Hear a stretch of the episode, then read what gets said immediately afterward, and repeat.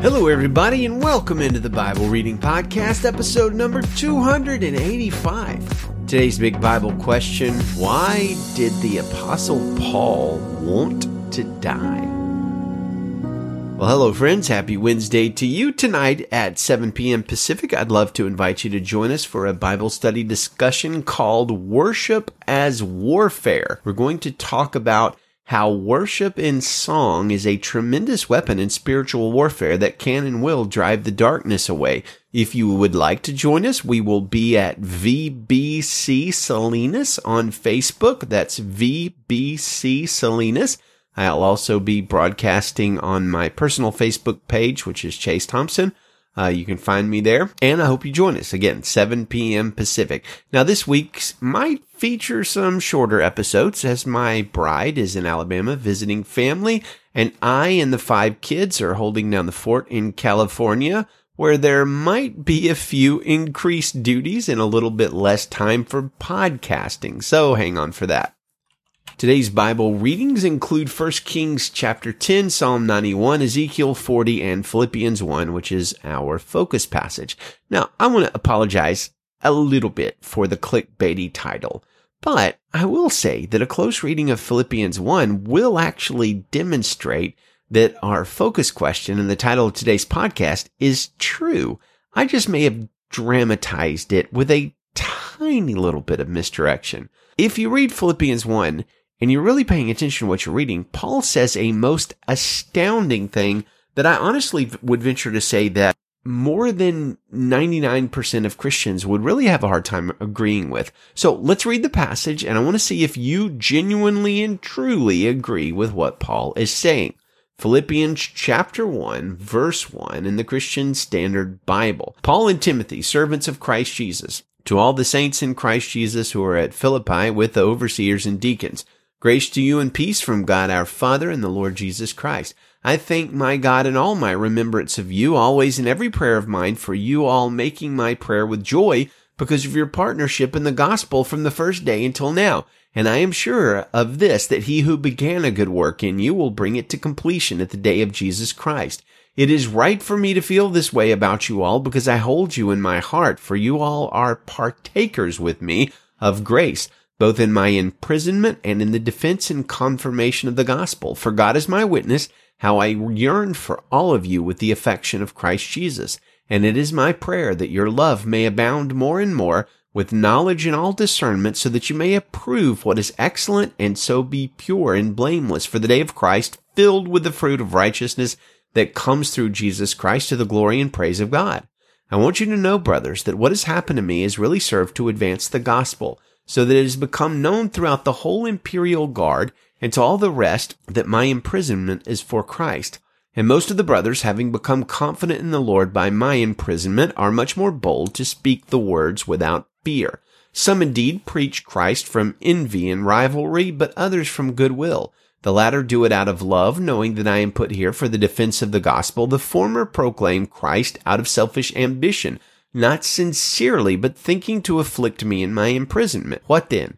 Only that in every way, whether in pretense or in truth, Christ is proclaimed. And in that I rejoice. Yes, and I will rejoice. For I know that through your prayers and the help of the Spirit of Jesus Christ, this will turn out for my deliverance, as it is my eager expectation and hope that I will not at all be ashamed, but that with full courage now as always, Christ will be honored in my body, whether by life or by death.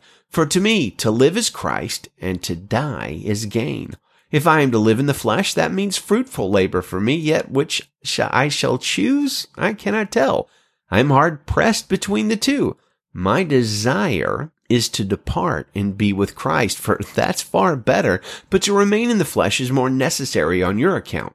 Convinced of this, I know that I will remain and continue with you all for your progress and joy in the faith, so that in me you may have ample cause to glory in Christ Jesus because of my coming to you again.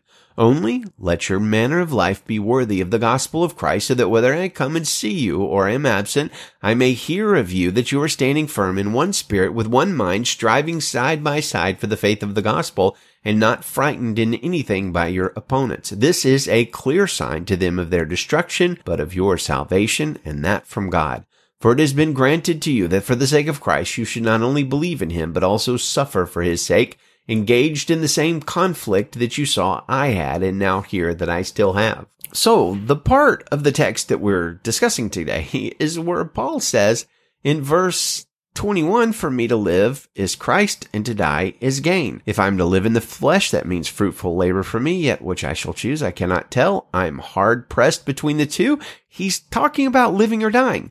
He's talking about choosing whether to live or die. And then he says, my desire is to depart and be with Christ, for that is far better. But to remain in the flesh is more necessary on your account. So then he's convinced that he's going to stay and do that. Very interesting. Paul talks about death in the way that almost none of us talk about death. And lest anybody misunderstand what exactly he's saying here in verse 23, I want to reiterate he's saying that he desires to die so that he can be with Christ. Now, I've talked to a lot of church people uh, a lot, but I do not believe that one in 500 expresses that same sentiment as Paul. Do you genuinely desire to depart? I honestly can't say that I'm rooting to die pretty much every day. Now, don't get me wrong. I believe wholeheartedly in heaven and in Jesus. And I believe wholeheartedly without a doubt that being with Jesus is better than being on this fallen earth. But the idea of leaving my wife and family and friends, eh, it's quite difficult to swallow. I imagine most of you feel the same way. So what makes Paul different? Is he crazy or whatever? I don't think so. So let me say this up front in a very de- delicate way, if I can. Some who wrestle with depression, tragedy, or other dark things might find themselves sometimes desiring death in a hopeless sort of wounded way. But I'm pretty sure that's not anywhere close to what Paul is expressing here. Yes, life is hard and he is in a difficult situation when he writes this letter to the Philippians, but it seems like he is walking in abundant joy and peace from the Lord. So he does not seem to be expressing the idea that life on earth for him is so hard at the moment and he's just so overwhelmed by tribulation and pain that he just wants to go ahead and get it over with and go to heaven. Instead, he seems to be expressing the rock solid conviction that he knows that being with Jesus is better and he wants with his whole will to be there, even though he is willing to stay if that's what's the better thing. So getting to our somewhat provocative question, Paul did indeed want to die, but why? I think a big part of the answer is that Paul had seen a much clearer and closer glimpse of eternal life than most of us have. Consider a passage we read a few days ago, 2 Corinthians chapter 12, 2 through 4. Paul writes, I know a man in Christ who was caught up to the third heaven 14 years ago. Whether he was in the body or out of the body, I don't know. God knows. I know that this man, he's very obviously talking about himself. He continues, I know that this man, whether in the body or out of the body, I don't know, God knows, was caught up into paradise and heard inexpressible words which a human being is not allowed to speak. So for Paul, heaven was not some place that he could only imagine because he had seen it portrayed in a movie or a TV show or a cartoon or whatever. Heaven was a place that he had been to.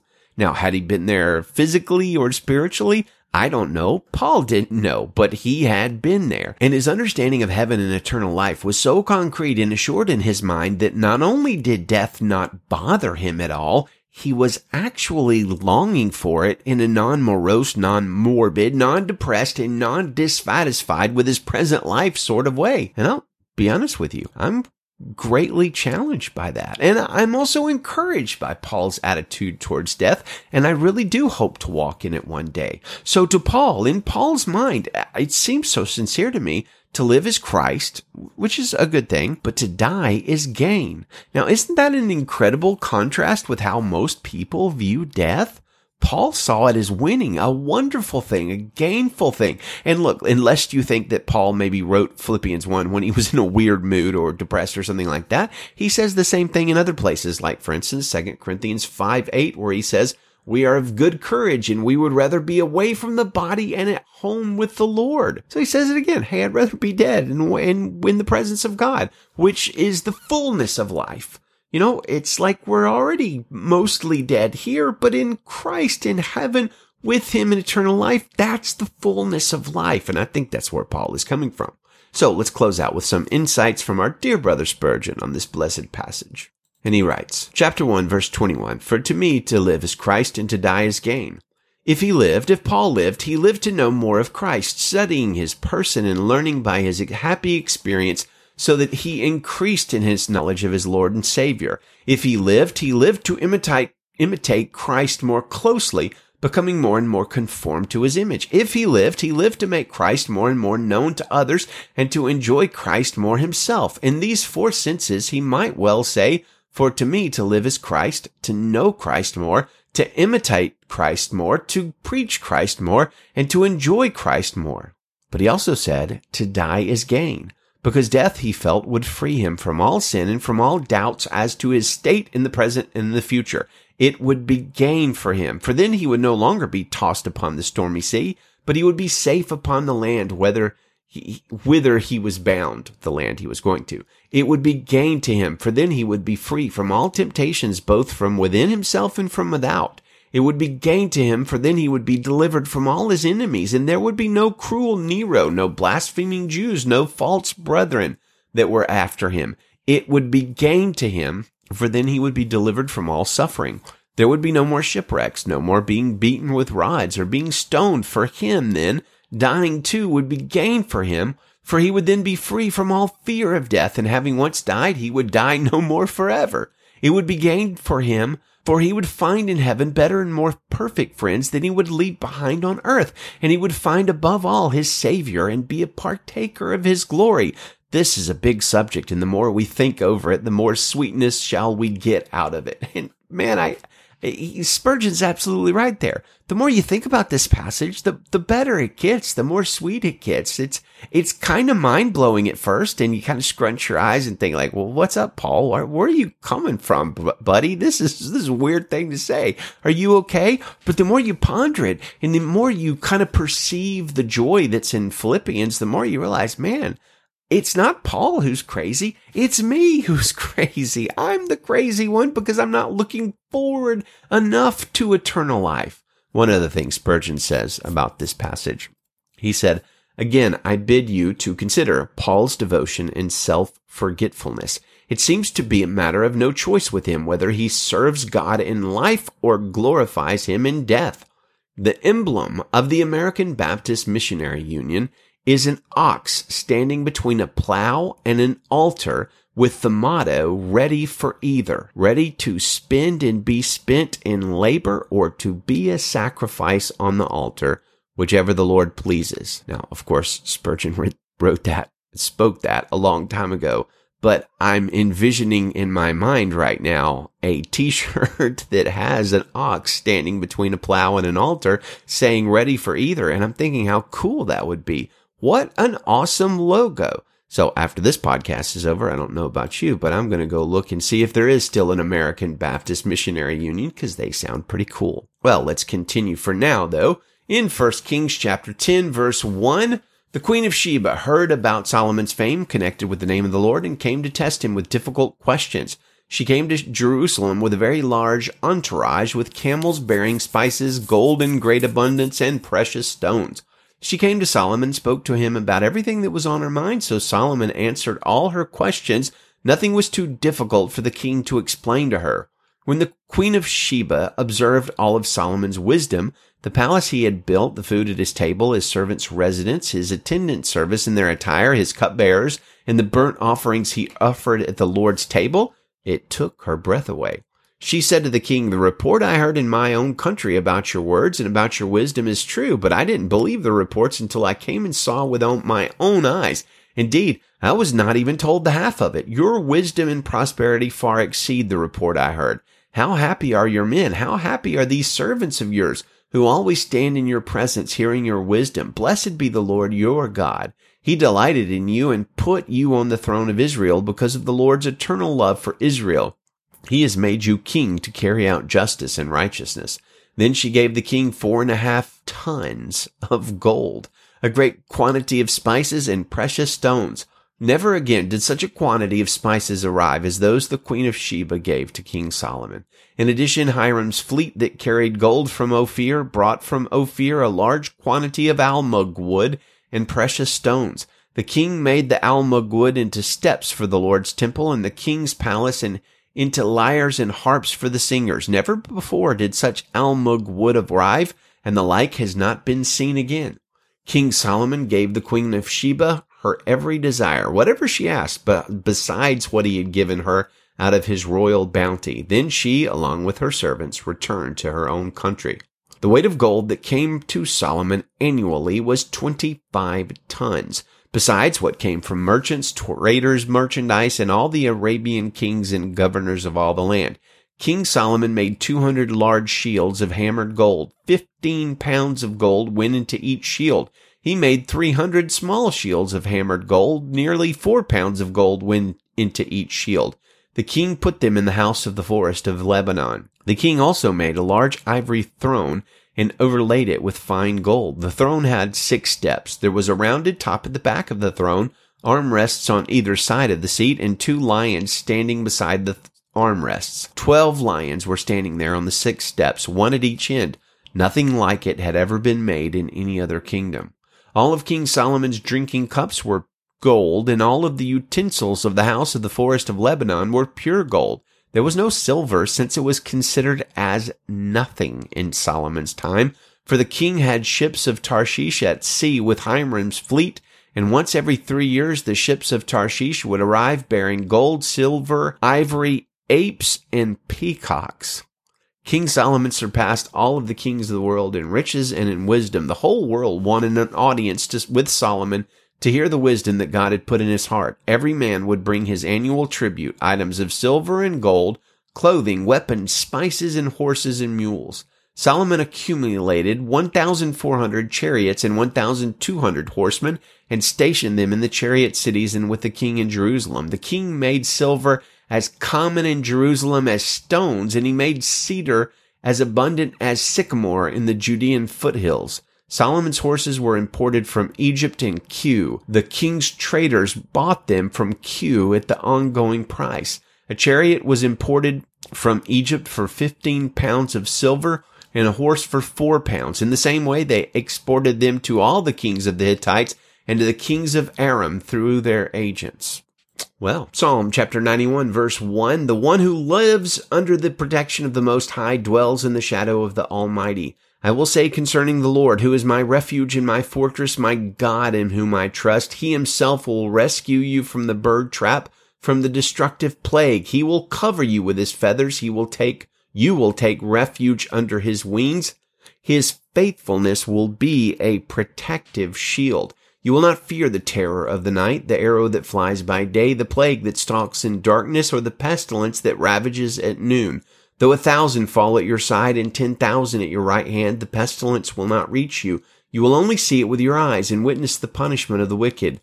Because you have made the Lord, my refuge, the Most High, your dwelling place. No harm will come to you. No plague will come near your tent, for he will give his angels orders concerning you to protect you in all your ways. They will support you with their hands so that you will not strike your foot against a stone. You will tread on the lion and the cobra. You will trample the young lion and the serpent because he has his heart set on me. I will deliver him. I will protect him because he knows my name. When he calls out to me, I will answer him. I will be with him in trouble. I will rescue him and give him honor. I will satisfy him with a long life and show him my salvation. Amen. Ezekiel chapter 40 verse 1.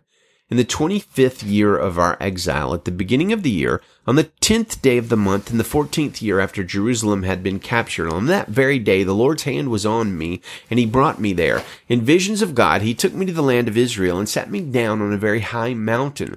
On its southern slope was a structure resembling a city. He brought me there, and I saw a man whose appearance was like bronze, with a linen cord and a measuring rod in his hand. He was standing by the city gate, and he spoke to me, Son of man, Look with your eyes, listen with your ears, and pay attention to everything I am going to show you, for you have been brought here so that I might show it to you. Report everything you see to the house of Israel.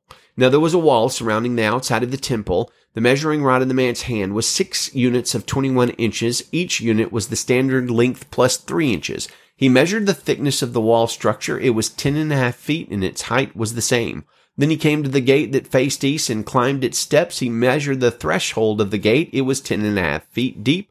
One threshold was ten and a half feet deep. Each recess, recess was ten and a half feet long and ten and a half feet deep, and there was a space of eight and three quarters feet between the recesses. The inner threshold of the gate on the temple side next to the gate's portico was ten and a half feet. Next, he measured the gate's portico. It was 14 feet and its jambs were three and a half feet. The gate's portico was on the temple side. There were three recesses on each side of the east gate, each with the same measurements, and the jambs on either side also had the same measurements. Then he measured the width of the gate's entrance. It was 17 and a half feet, while the width of the gate was 22 and three quarters feet. There was a barrier of 21 inches in front of the recesses on both sides, and the recesses on each side were 10 and a half feet square. Then he measured the gate from the roof of one recess to the roof of the opposite one. The distance was 43 and three quarters feet. The opening of the recesses faced each other. Next, he measured the porch 105 feet. The distance from the front of the gate at the entrance to the front of the gate's portico on the inside was 87 and a half feet. The recesses in their jambs had beveled windows all around the inside of the gate. The porticos also had windows all around on the inside. Each jamb was decorated with palm trees pause for a moment. If you are wondering what is the significance of all, of these measurements and why three quarters and half feet are being used, it's because the Hebrew here is not in feet and inches. It's been translated from ancient measurements to our best understanding of current measurements. So you might be wondering why in the world something would be, oh, 22 and three quarters feet wide uh, or a 21 inch barrier, or the distance was 43 and three quarters feet. Well, originally it was much more rounded numbers in cubits and spans and things like that. Well, they've just been updated so we can understand it better. Back to the chapter, verse 17. Then he brought me into the outer court and there were chambers and a paved surface laid out all around the court. Thirty chambers faced the pavement, which flanked the courtyard's gates and corresponded to the length of the gates this was the lower pavement. Then he measured the distance from the front of the lower gate to the exterior front of the inner court. It was 175 feet. This was the east. Next, the north is described. He measured the gate of the outer court facing north, both its length and width, its three recesses on each side, its jambs, and its portico had the same measurements as the first gate, 87 and a half feet long and 43 and three quarters feet wide. Its windows, portico, and palm trees had the same measurements as those of the gate that faced each. East, seven steps led up the gate, and its portico was out of them. The inner gate court had a gate facing the north gate like the one on the east. He measured the distance from gate to gate. It was 175 feet. He brought me to the south side, and there was also a gate on the south. He measured its jambs and portico. They had the same measurements as the others. Both the gate and its portico had windows all around. Like the other windows, it was 87 and a half feet long and 43 and three quarters feet wide. Its stairway had seven steps and its portico was ahead of them. It had palm trees on its jambs, one on each side. The inner court had a gate on the south. He measured from gate to gate on the south and it was a 175 feet. Then he brought me to the inner court through the south gate. When he measured the south gate, it had the same measurements as the others. Its recesses, jambs, and portico had the same measurements as the others. Both it and its porticos had windows all around. It was 87 and a half feet long and 43 and three quarters feet wide. There were porticos all around, 43 and three quarters feet long and eight and three quarters feet wide.